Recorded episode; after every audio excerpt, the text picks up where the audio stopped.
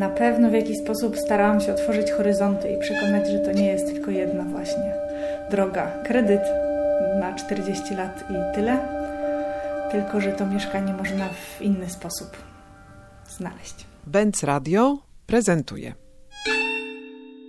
nowości wydawnictwa Benz Zmiana. Agata Twardoch jest architektką, urbanistką, wielką propagatorką dostępnego budownictwa mieszkaniowego i różnych form, również tych najbardziej eksperymentalnych, powodujących, że dzisiejsze problemy związane z dostępnością mieszkań na rynku można byłoby przetwarzać, czy jakoś sobie z nimi radzić, wykorzystując dotychczasowe doświadczenia z pola spółdzielczości, współdzielenia mieszkań, ale także z różnych sfer mniej formalnych czy mniej sformalizowanych. Agata Twardoch była w Benz Radiu, gościła tuż po zakończeniu pracy nad swoją książką, która jest zarazem jej pracą naukową. Książką, która nosi tytuł ostatecznie System do mieszkania perspektywy rozwoju dostępnego budownictwa mieszkaniowego. Ten tytuł pojawił się na ostatnim etapie pracy nad książką, która wcześniej nosiła troszkę inny tytuł, a jaki dowiecie się na końcu naszej rozmowy. Dzień dobry. Temat jest bardzo, powiedziałabym, elektryzujący i taki obiecujący, że ta Twoja książka poda nam przepis na to, jak uleczyć wszystkie te bolączki związane z pragnieniem posiadania mieszkania, z taką niedostępnością mieszkania, ponieważ między nami a mieszkaniem leży kredyt, który się rozciąga na lat wiele. Powiedz, jakie skarby, jaka wiedza czeka w tej Twojej książce na spragnionych wiadomości o tym, jak mieć szybko świetne mieszkanie przyszłych użytkowników fajnych mieszkań. Może książka moja nie da jednej recepty, ale na pewno rozłoży duży wachlarz potencjalnych rozwiązań. Na pewno w jakiś sposób starałam się otworzyć horyzonty i przekonać, że to nie jest tylko jedna właśnie droga. Kredyt na 40 lat i tyle, tylko że to mieszkanie można w inny sposób znaleźć. I w Twojej książce przytaczasz wiele przykładów tego, że to rzeczywiście jest możliwe. Bo są kraje, w których ta tradycja kooperatyw czy budowania mieszkań jakiegoś takiego wspólnotowego, wytwarzającego alternatywne metody tworzenia przestrzeni wspólnie użytkowanych jest dosyć bogata. Zresztą my też nie powinniśmy się czuć tutaj jacyś bardzo wycofani, czy też bez historii, bo oczywiście przywoływana za każdym razem warszawska spółdzielnia mieszkaniowa jest przykładem no, znakomitym tego rodzaju y, współpracy obywatelskiej. Tak, Warszawska Spółdzielnia Mieszkaniowa niewątpliwie jest wspaniałym przykładem i fajnie, że się teraz o niej coraz więcej z powrotem mówi. Ja rzeczywiście piszę bardzo dużo o kooperatywach i o oddolnym budownictwie mieszkaniowym, o grupach budowlanych, co-housingu i, i takich formach, bo widzę w tym bardzo duży potencjał i rzeczywiście podaję też bardzo dużo przykładów, gdzie to działa, dobrze funkcjonuje od wielu lat zagranicznych. E, staram się też przedstawić, że to jest możliwe, że to w obecnym stanie prawnym jest możliwe do wdrożenia w Polsce. I to mi się wydaje interesujące. Ale przede wszystkim, bo nie chciałam, żeby ta książka tak była odbierana jako tylko o kooperatywach, przede wszystkim cały czas staram się przekonać, że żeby ten system dostępnego budownictwa mieszkaniowego, czy w ogóle system mieszkaniowy działał, to on musi być on musi działać z wszystkich stron, to znaczy i ze strony mieszkańców, i ze strony władz lokalnych, i od strony systemu w ogóle państwa i polityki mieszkaniowej.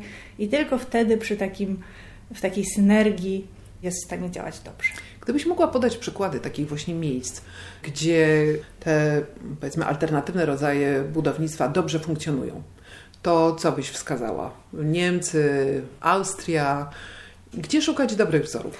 Rzeczywiście głównie się skupiam tak kompleksowo na Niemczech, Austrii i jakichś elementach e, szwajcarskich nawet, bo, bo bardzo ciekawy system jest w w którym 80% mieszkań to są mieszkania spółdzielcze i to jest jakiś taki wybór. Ale podaję też przykłady i z Anglii, jakiejś wybranej, nawet z Ameryki.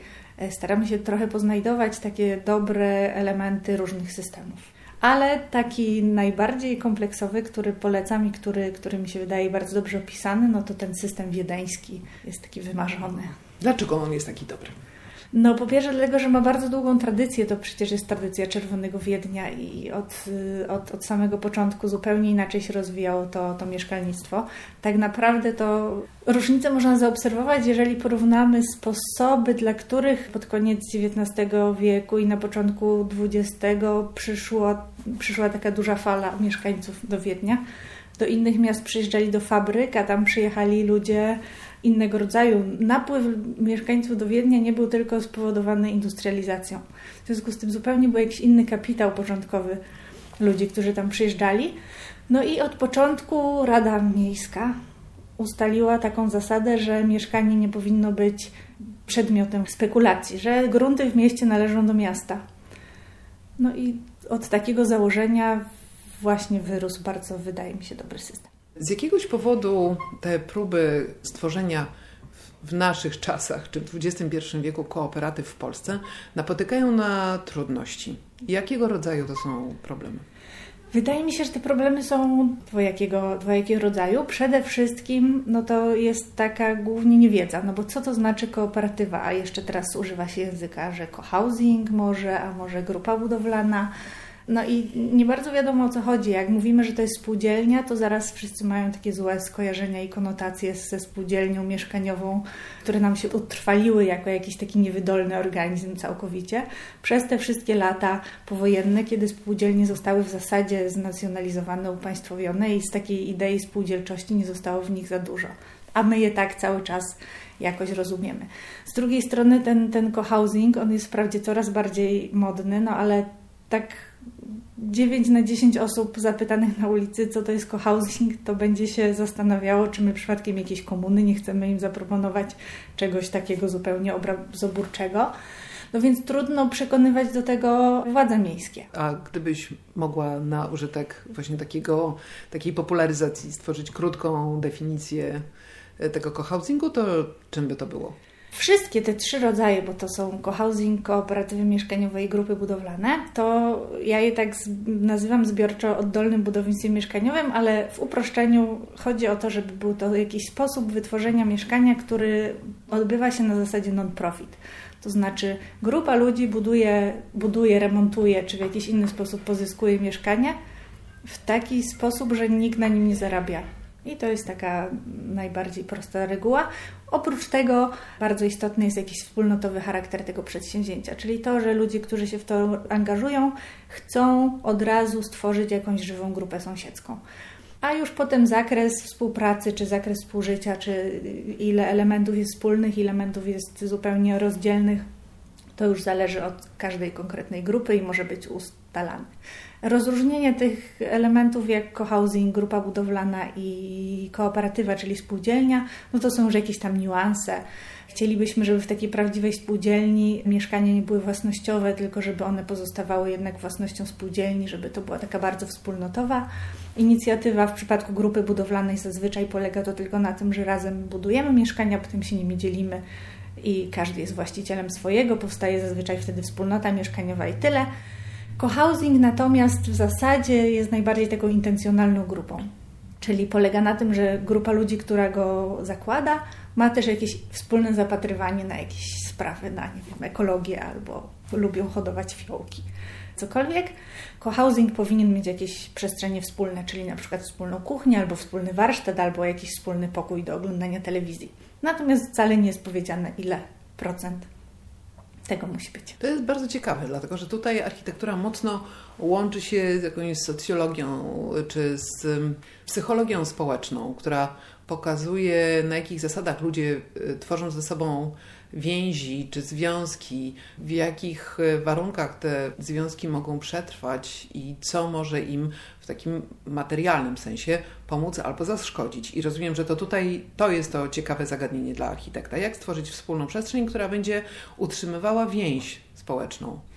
To jest bardzo ciekawe zagadnienie. Rzeczywiście jest całe zagadnienie tego projektowania przestrzeni takich pomiędzy, in between spaces to się nazywa.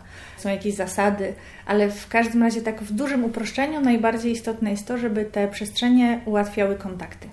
To znaczy, żeby po pierwsze było bardzo jasne rozdzielenie, co jest nasze wspólne, a co jest moje prywatne, żeby tutaj nie było konfliktu żadnego, ale żeby te przestrzenie wspólne ułatwiały takie kontakty przypadkowe, czyli są wtedy szerokie klatki schodowe, jakieś miejsce do siedzenia, schody do siedzenia, ławeczki przy wejściu.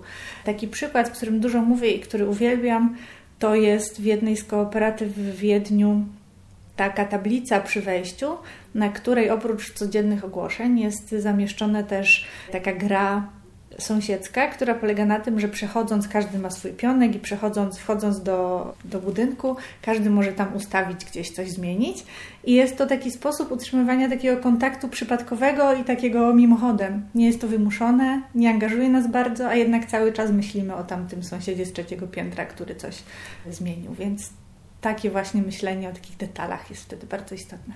No w Polsce jak się rozmawia o tego rodzaju wspólnotowym jakimś sposobie zamieszkiwania, zwykle jednak na koniec wskazuje się na trudności z tym związane. I to bynajmniej nie tylko budowlano-architektoniczne, ale przede wszystkim takie czysto ludzkie. Każdy, kto był chociaż raz na zebraniu wspólnoty mieszkaniowej wie, jak trudno jest osiągnąć porozumienie.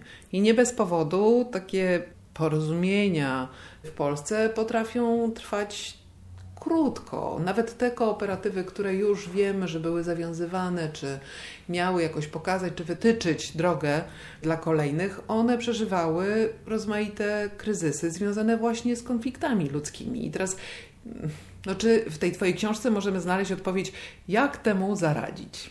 Dokładnych wskazówek, jak zaradzić konfliktom, niestety nie zamieszczam, bo gdyby ktoś takie potrafił łatwo wyłuszczyć, to, to byłoby, żyłoby nam się wszystkim łatwiej. Rzeczywiście bardzo często jest taki zarzut, czy takie, taka wątpliwość, że w Polsce to się nie sprawdzi, bo w Polsce ludzie nie potrafią współpracować, co jest zupełną nieprawdą. No widzimy chociażby właśnie po tym WSM-ie, który powstał jednak w ramach współpracy. Jeżeli ludzie porównują to do swoich wspólnot sąsiedzkich czy wspólnot mieszkaniowych, to ja zawsze mówię, że taka grupa się zawiązuje intencjonalnie i specjalnie w tym celu, więc to nie są przypadkowi ludzie, to są ludzie, którzy chcą ze sobą współpracować.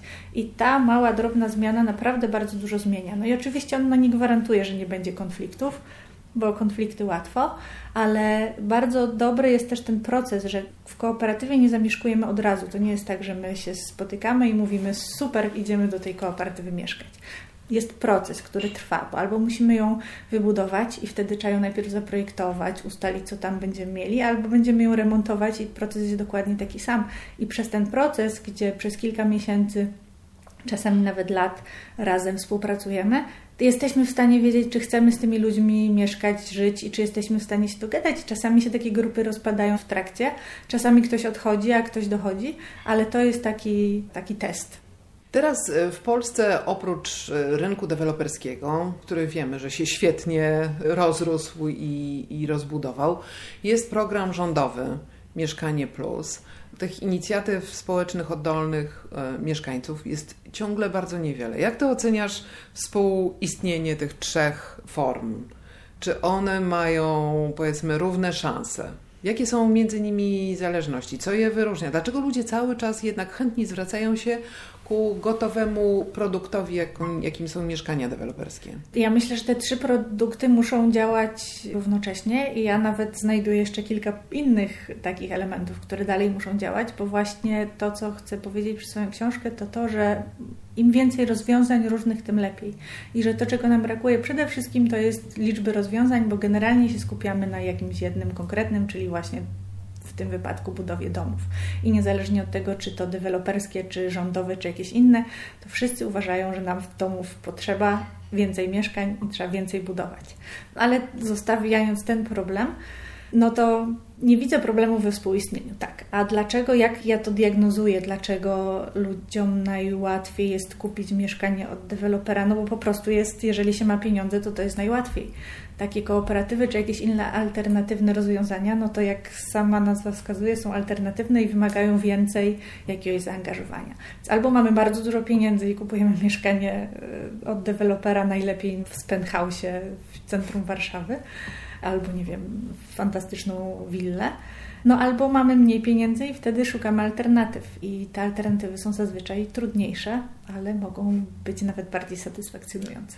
W Twojej książce piszesz o dostępnym budownictwie mieszkaniowym, czyli jakim? takim bardzo dużym uproszczeniu dostępne budownictwo mieszkaniowe to jest budownictwo przeznaczone dla osób, które nie potrafią zaspokoić swoich potrzeb mieszkaniowych bez pomocy.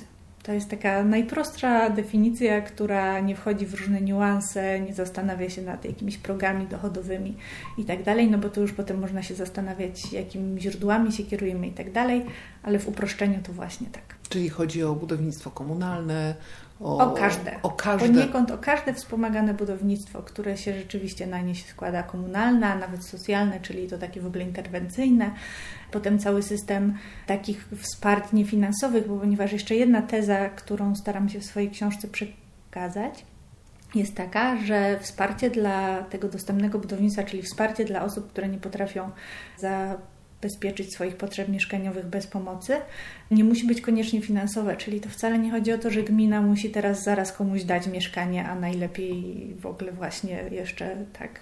Tylko gmina może działaniami polityki mieszkaniowej, polityki gruntowej, polityki przestrzennej w bardzo różny sposób wpływać. Właśnie to jest kwestia na przykład przetargów. Jeżeli do przetargu startuje tego samego deweloper komercyjny oraz taka grupa budowlana składająca się z osób, które nie chcą na tym zarobić, no to sam taki tryb tego przetargu, w którym trzeba bardzo szybko mieć bardzo duże wadium i tak dalej, wyklucza tą grupę, bo ona nie jest w stanie tak szybko zdobyć kredytu na to wadium, ani w żaden inny sposób sobie poradzić. Dlatego bardzo dużo krajów stosuje, przede wszystkim właśnie Niemcy i Austria, osobne przetargi dla grup budowlanych i dla takich inicjatyw non-profit, i osobne dla deweloperów komercyjnych, no bo potrzebujemy i tych, i tych po prostu. Jednym z tych e, rozwiązań, które opisujesz, które też bywa mocno dyskutowane, jest to, czy mikroapartamenty, czy też mikrodomy, czy też w ogóle ograniczenie takiej powierzchni dostępnej do, do, do zamieszkania jest tutaj odpowiedzią na głód mieszkań. Jakie są tego wady i zalety? Wiadomo, że Polska no, znakomicie pamięta czasy mikromieszkań. One nadal są dostępne na rynku i pojawiły się w naszej rzeczywistości po II wojnie światowej, kiedy trzeba było w bardzo szybki sposób zaspokoić ogromny głód mieszkaniowy tych, którzy wojnę przeżyli i jednak w jakimś stopniu było to wydolne narzędzie do tego, żeby jakoś tam zaspokoić potrzeby, potrzeby mieszkańców. Ale czy dzisiaj to jest równie dobre narzędzie do tego, żeby sobie radzić z problemami mieszkaniowymi? No na pewno jest to jakieś narzędzie, którego nie należy ignorować, czy nie należy go w ogóle skreślić, tak sobie myślę. Przy okazji rozważania tej, tej kwestii mikroapartamentów, y, zamiast jakoś tak autorytarnie odpowiedzieć się po której ze stron, czyli bo rozumiem, że tu konflikt jest taki, zabraniamy budować mikromieszkań, czy właśnie pozwalamy i znosimy wszystkie. No ja bym jeszcze limity? wprowadziła takie wahanie, czy te mikroapartamenty, one są czy one są docelowym mieszkaniem, czy one mają już wbudowany w siebie taki charakter tymczasowy, że są przejściowe, że to jest tylko pewien etap y, w życiu człowieka, który może się zdarzyć na początku drogi zawodowej, a może się przydarzyć w środku, kiedy nagle z jakichś powodów mamy mniejsze sukcesy finansowe i nagle się okazuje, że musimy skorzystać z jakiejś z jakiejś takiej powierzchni mieszkaniowej, która odpowiada naszemu nagłemu spadkowi przychodów, na przykład. Także to jest raczej pytanie o to, czy to rozwiązanie, jakby czemu ono może tak naprawdę służyć, mhm. bo na pewno nie jest rozwiązaniem problemu które może posłużyć wszystkim w jednakowym stopniu. Tak. Próbowaliśmy już w historii y, rozwoju mieszkalnictwa w Polsce dzielić duże mieszkania na małe, żeby każdy miał kawałek małego i możemy stwierdzić, że to się nie sprawdziło. Więc nie wracajmy do tego. Mikromieszkania jako rozwiązanie takich różnych przejściowych sytuacji są doskonałe i są badania psychologiczne, które wskazują, że jakieś takie właśnie długotrwałe przebywanie w bardzo małej przestrzeni, która się w jakiś czas robi zatłoczona, albo na przykład jeżeli dzieci mają w takich przestrzeniach przebywać, może mieć jakieś skutki takie niebezpieczne, nerwowe przede wszystkim w taki sposób wpływać. Dla młodych ludzi, którzy w tych apartamentach, tych mieszkaniach spędzają mało czasu, no jest to doskonałe rozwiązanie, bo oni przecież żyją głównie dookoła, w związku z tym bardzo istotna jest też wtedy ta infrastruktura, która towarzyszy takim mieszkaniom, żeby to nie było same mieszkanie pozbawione podstawowych urządzeń, tylko dlatego w tych obiektach z moimi mieszkaniami zawsze są jakieś pralnie do tego, duże kuchnie I wtedy ten oddech możemy mieć w przestrzeni wspólnej. Tych rozwiązań jest bardzo dużo. Innym jakimś takim pomysłem na rozwiązanie są koliwingi, czyli taki, takie rozwiązanie, w którym my mamy wprawdzie bardzo mikroskopijną swoją przestrzeń, ale wspólny razem z jakąś grupą znajomych czy sąsiadów bliskich bardzo przestrzeń wspólną, która już wtedy daje nam jakiś oddech. Innym rodzajem jeszcze mikromieszkania, którego jestem wielkim fanem, mm, zarówno w Curychu i w Wiedniu widziałam coś takiego, to są tak zwane fleksy mieszkaniowe, czyli takie wydzielone, w zasadzie niezależne małe mieszkanka, które można do mieszkania przyłączyć albo odłączyć. Jest od razu tak zaprojektowane, że nie musimy burzyć ścian i wszystkiego. W momencie, kiedy mamy dużą rodzinę i wszyscy mieszkają razem, to mieszkamy razem. W momencie, kiedy wyprowadzi nam się dziecko, a chcemy za to, żeby się przyprowadziła babcia, to ona ma swoją niezależność. Tam nawet w jednej z kooperatyw w, w Wiedniu spotkałam się z takim ciekawym rozwiązaniem, gdzie rzeczywiście te fleksy, część mieszkań miało takie fleksy, i w jednym rodzina się rozpadła i ojciec się wyprowadził do tego fleksu, żeby być blisko dzieci, a jednocześnie zachować jakąś niezależność. Wtedy wszyscy mieli tak, takie jakieś bezpieczeństwo. To było oczywiście na pewno tymczasowe rozwiązanie, ale tymczasowo się sprawdziło. Zajmijmy się więc tytułem książki. Kompromis. To brzmi tak ciężko. Dlaczego akurat to słowo wydało Ci się odpowiednie na tytuł? Bo wydaje mi się, że kwestia mieszkaniowa łączy się z kompromisem zawsze, a w przypadku dostępnego budownictwa szczególnie. No bo czyż nie każdy z nas chciałby mieszkać pod lasem, blisko centrum, najlepiej z pięknym widokiem, ale jeszcze blisko jakichś urządzeń kulturalnych i tak, żeby miał spokój, ale z drugiej strony dostęp do komunikacji publicznej. W związku z tym no, sam wybór tego miejsca do mieszkania to już jest jakiś kompromis. A w momencie, kiedy zaczynamy wchodzić już w takie bardziej poważne sprawy, jak kwestia właśnie własności terenu, czy jakiegoś takiego podejścia do polityki miejskiej, która z jednej strony nie może za bardzo pomagać, no bo przecież nie chodzi o rozdawanie mieszkań i cały czas będę podkreślać, że nikt nikomu nie chce rozdawać mieszkań. Ale z drugiej strony e, widzimy, czym się kończy taki całkowity liberalizm i takie, takie, takie podejście no, bardzo komercyjne do sprawy mieszkaniowej, które też przynosi jakieś złe rozwiązania. W związku z tym stąd dobra droga to jest tylko kompromis pomiędzy tymi drogami. Bardzo Ci dziękuję za rozmowę. Bardzo Naszym dziękuję. gościem była Agata Twarduch. Dziękuję bardzo.